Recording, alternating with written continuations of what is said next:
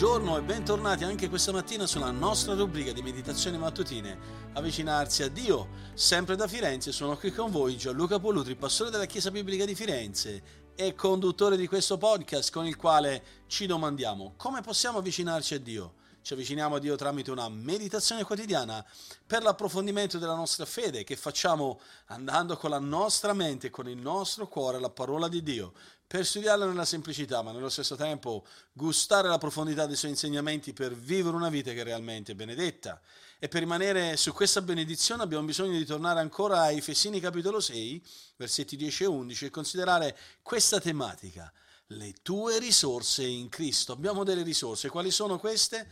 Efesini sei, dieci a undici ci dice: fortificatevi nel Signore nella forza della sua potenza, rivestitevi della completa armatura di Dio affinché possiate stare saldi contro le insidie del, da- del diavolo, resistere in questo senso alle, alle insidie del diavolo.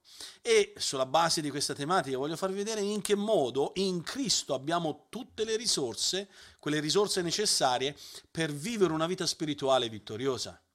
Sappiamo oramai che Satana si oppone a Dio e si oppone ai suoi figli, si oppone a tutto quello che Dio rappresenta, quello che vuole fare è di impedire però anche ai credenti di glorificare il nostro Signore e Salvatore Gesù Cristo, il nostro Padre Celeste, e di rattristare lo Spirito Santo che è in noi. E sapete, un modo in, con cui Satana arriva a questo obiettivo è prima di tutto convincere i credenti che lui è così formidabile, così potente, così possente, che noi non riusciremo mai a sconfiggerlo. Oppure, l'altro lato della medaglia è far credere al credente, che forse è un po' sempliciotto, far credere che lui riesce da se stesso, con le proprie forze, ad opporsi a Satana. In entrambi i casi, o nello scoraggiamento o in quell'orgoglio, Satana ci fa preda dei suoi inganni. In seconda Corinzi, infatti, al capitolo dieci, versetto quattro, dice l'Apostolo Paolo che le armi della nostra guerra non sono carnali, non sono uh, composte da quelle capacità fisiche carnali, ma hanno da Dio il potere di distruggere le fortezze. Noi in Dio, per mezzo di quelle risorse che abbiamo in Cristo, possiamo distruggere quelle fortezze dove Satana si erge contro Dio e contro la sua Chiesa, contro i suoi figli. Le risorse umane da sole non possono mai, non potranno mai sconfiggere un nemico spirituale, mentre le risorse divine, sì, sono efficaci, sono potenti. Ecco perché è fondamentale che comprendiamo quali sono queste risorse che Cristo ci vuole offrire e ci vuole assicurare in modo tale che possiamo avere certezza della nostra vittoria spirituale. In Efesini capitolo uno al versetto tre Paolo inoltre ci ricorda e ci dice che abbiamo ricevuto tutte le benedizioni del cielo per mezzo di chi? Per mezzo del nostro Signore Gesù Cristo.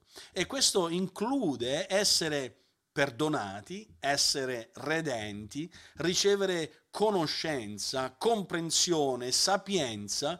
E se tutto il capitolo uno ci presenta proprio il piano completo di quell'opera divina ideata dal nostro Padre Celeste, portata avanti dal nostro Signore Gesù Cristo e sigillata per mezzo dello Spirito Santo, che dimora proprio in noi. Al versetto tredici lui eh, del capitolo uno di Efesini ci, ci viene ricordato che lo Spirito Santo dimora in noi, il sigillo che ci dà quella forza e ci fortifica per compiere tutto quello che noi siamo stati chiamati a fare nel eh, portare avanti l'opera di Dio.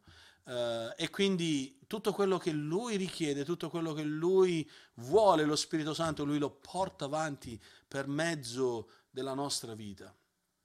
I credenti in questo senso rappresentano quella meravigliosa, grandiosa manifestazione della potenza di Dio in questo mondo di tenebre, in questo mondo corrotto. E questa stessa potenza è quella potenza che ha risuscitato Cristo dai morti. Lo ha fatto sedere alla destra del Padre, del nostro Dio e Padre Celeste, e ha sottoposto Dio al nostro Signore Gesù, Gesù Cristo tutte le cose sotto i suoi piedi, così come Efesini uno, diciannove, ventidue ci ricorda e anche Filippesi ci ricorda. Lui, Signore Gesù Cristo, è il nostro vero sovrano contro il quale nessuno potrà mai opporsi con successo. Ecco perché Paolo ci esortò, per mezzo di questo versetto di Efesini sei dieci, a fortificarci in chi? Non nelle nostre forze, ma nel Signore, non nella nostra potenza, ma nella forza della sua potenza.